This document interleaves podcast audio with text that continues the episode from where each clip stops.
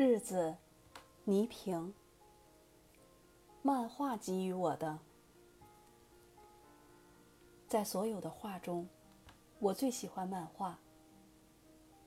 我认识的第一本漫画书是张乐平先生的《三毛流浪记》。那时候，我还没有进学校的门，只会写两个人的名字，一个是我自己的，另一个就是三毛。许多个夜晚，母亲去单位开会，我就和三毛一起看护着我们的家，我们相依为命。三毛给了我许多欢乐，也拽出了我不少泪水。我陪着他哭，陪着他笑，陪着他一起感受着人间的温暖，也陪他一起遭受着人间的冷酷。我对三毛的这份同情心，像一颗种子，深埋在心中。它伴着我一起长大，而今，它在我心里已经长成了一棵正义的大树，使我对社会上的真善美和假恶丑，对真理、公道和欺诈、不平，都有一种天然的爱憎。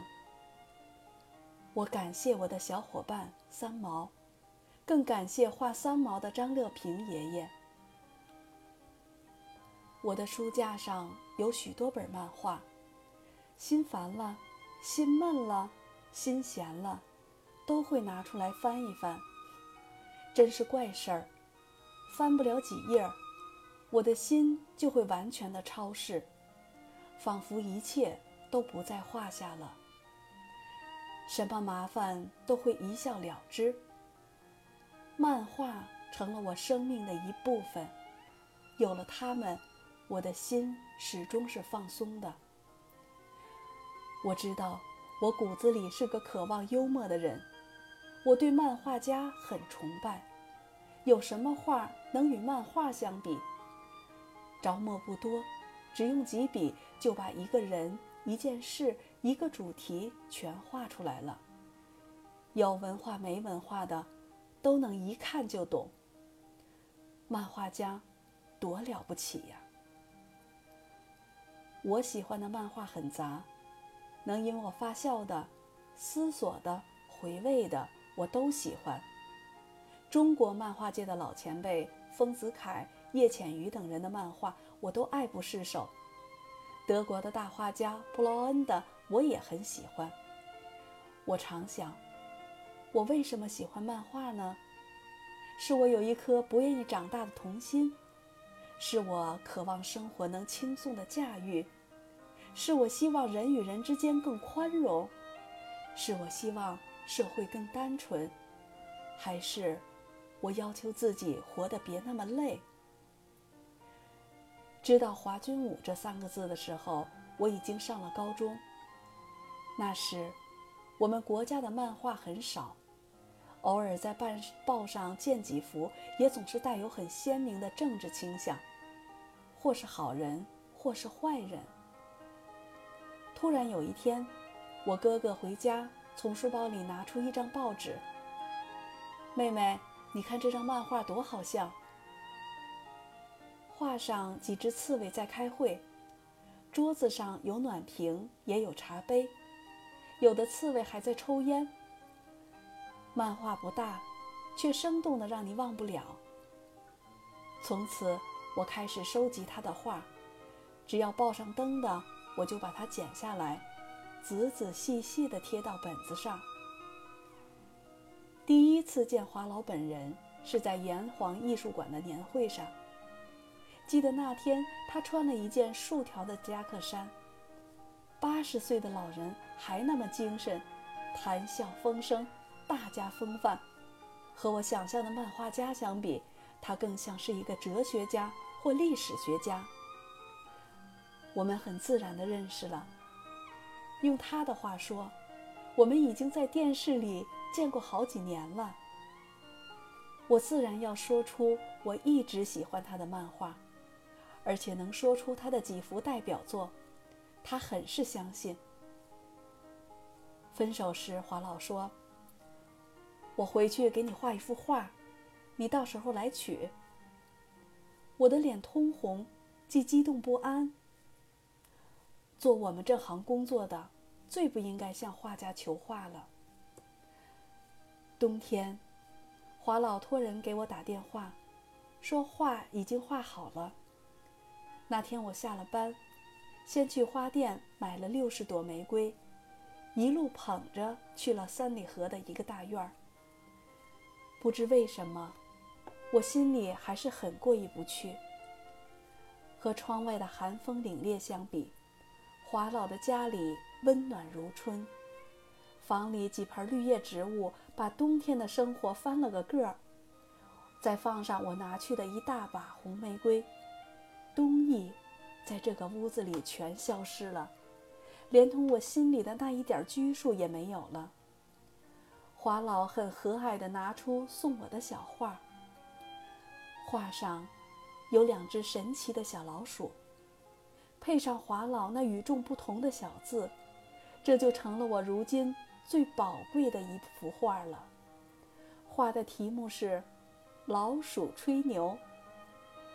画的上方写着：“从前有人说老虎屁股摸不得，现在有人说小猫屁股也摸不得。”某鼠窃听后大喜。回洞对鼠说：“如今老鼠屁股更摸不得。世上凡说大话、假话、空话，均似此鼠。”我取走了画，坐在回家的出租车上，手一直没有离开过书包，生怕这爱吹牛的老鼠夫妇认识华老的家，再自个儿跑回去。我以这幅画《老鼠吹牛》告诫自己，一定要诚实。特别是我这份职业，让我清醒的知道，电视是有着示范作用的。我要说真话，说实话。我觉得漫画家首先要有宽广的胸怀，才能把世界装得下。漫画家还要有宽容的品格，善解人意。才能站在人物事物的多面去劝解人生。要明朗，要憎爱分明。更重要的是，他要热爱他的民族，热爱他的人民，热爱他生存的这片土地。看完华老的五十年画展，我觉得他就是这样一位漫画家，一个有良心、有正义感的中国老人。文化试点曾就漫画社会功能作为议题出过一期节目。我们当时请的四位被访谈者都是漫画大家：华君武、丁聪、方成、王富阳。这几位都是我熟悉的朋友，但我不肯出面请他们，因为当时栏目处在社会褒贬不一的尴尬中，我发自内心的不想让他们跟着我受连累。好像拉着名家给自己壮胆儿，真是难为情。四十五分钟的节目很快录完了，我们彼此说着什么，我已经记不太清楚了。倒让我忘不掉的是几位老先生都是自己坐公共汽车来剧组的，而且他们每个人口袋里都装着月票。说公共汽车坐起来比出租车方便，天下竟有这样的道理。我们的漫画家就是这样，生活在普通人中，关注着普通人的生活，体验着普通人的情感。于是，我就懂了，为什么他们手里拿着这支笔，能画四十年、五十年。画一辈子。这些年，华老一直关心着我的节目。节目做好了，他会打电话祝贺我，夸奖我。节目如果有问题，他会把想法整理出来，一一告诉我。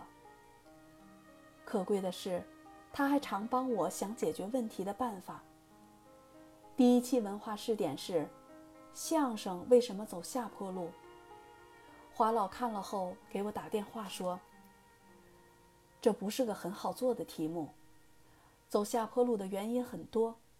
相声演员什么都谈到了，就是没有谈到他们不努力读书，没有文化很难成大家。”马季先生讲的不错，很实在。他说，在新栏目创办的时候，一定有许多问题，让我别着急。如果需要他，他可以给我义务当顾问。我哪忍心呢？八十几岁的老人了，但我心里却十分感激。夏天，我又去三里河看他，听说他刚做完青光眼手术，距离第一次来已经两年了。华老没什么变化，我却比两年前沉重多了。新栏目还没走上正轨，一切都像被人赶着走似的，活得很累。华老似乎很懂我，桌上早就为我泡上了一杯新茶。茶的中央有一朵开放的杭白菊花，花。很完整，一半也没有脱落。我端在手上良久，水没有喝上一口，心已经全润了。过了一段时间，在办公室桌上的一堆观众来信里，我又发现了那与众不同的字体——华老的信。我拆开了。倪萍同志，我对外界近来对你的评论不以为然。又一消息说你也有些自馁，因此写信，祝你奋发。华君武，一九九六年十二月二十六日。漫画家是最有社会责任感的。我和华老不过是见了三面的朋友，他却这般关怀着我的成长。我告诉自己，别泄气，努力工作吧，否则你怎么对得起这些给你帮助、给你支持的同志呢？漫画为我的主持生涯帮了不少忙，也解了不少围。舞台上许多尴尬的危险瞬间，都是用自嘲或是幽默的方法安全度过的。节目中。我敢于当众说自己的弱点，评论自己的缺点，敢于讽刺自己，也愿意接受别人的批评。生活中，不管谁和我开玩笑，多么过分，我也不生气。这些都是漫画教给我的本事。宽容别人，善待别人。我渴望我们的生活中再多一些笑声，再多一些快乐。有人评论说，我的主持风格中有些幽默色彩，我很高兴。这正是我一贯的追求。在这方面，我对自己始终不满意，总觉得节目中的我比生活中的我幽默感差多了。我不知道原因在哪里，大概还是上了电视有精神负担吧。我和许多相声小品演员都是好朋友。就是因为我喜欢他们的幽默，他们也和我犯同样的毛病。台下比台上更幽默。人长大了，胆子变小了，手里拿的这支笔始终是左顾右盼。儿时的锐气哪去了？长大有什么好处？有了思想反而不快乐。我盼望。越长越小。我以为，一个好的综艺节目主持人，能在他的主持风格中注入一些幽默的成分，他就会大放光彩。做到这点很不易，这要求他的综合素质很高，社会文明的程度越来越高，人们对生活的质量也就越要求越高，对幽默的需求就越大。谁拥有的幽默素质多，谁的生活面就会宽，谁在社会上最受欢迎。这，是我上小学时的自画像。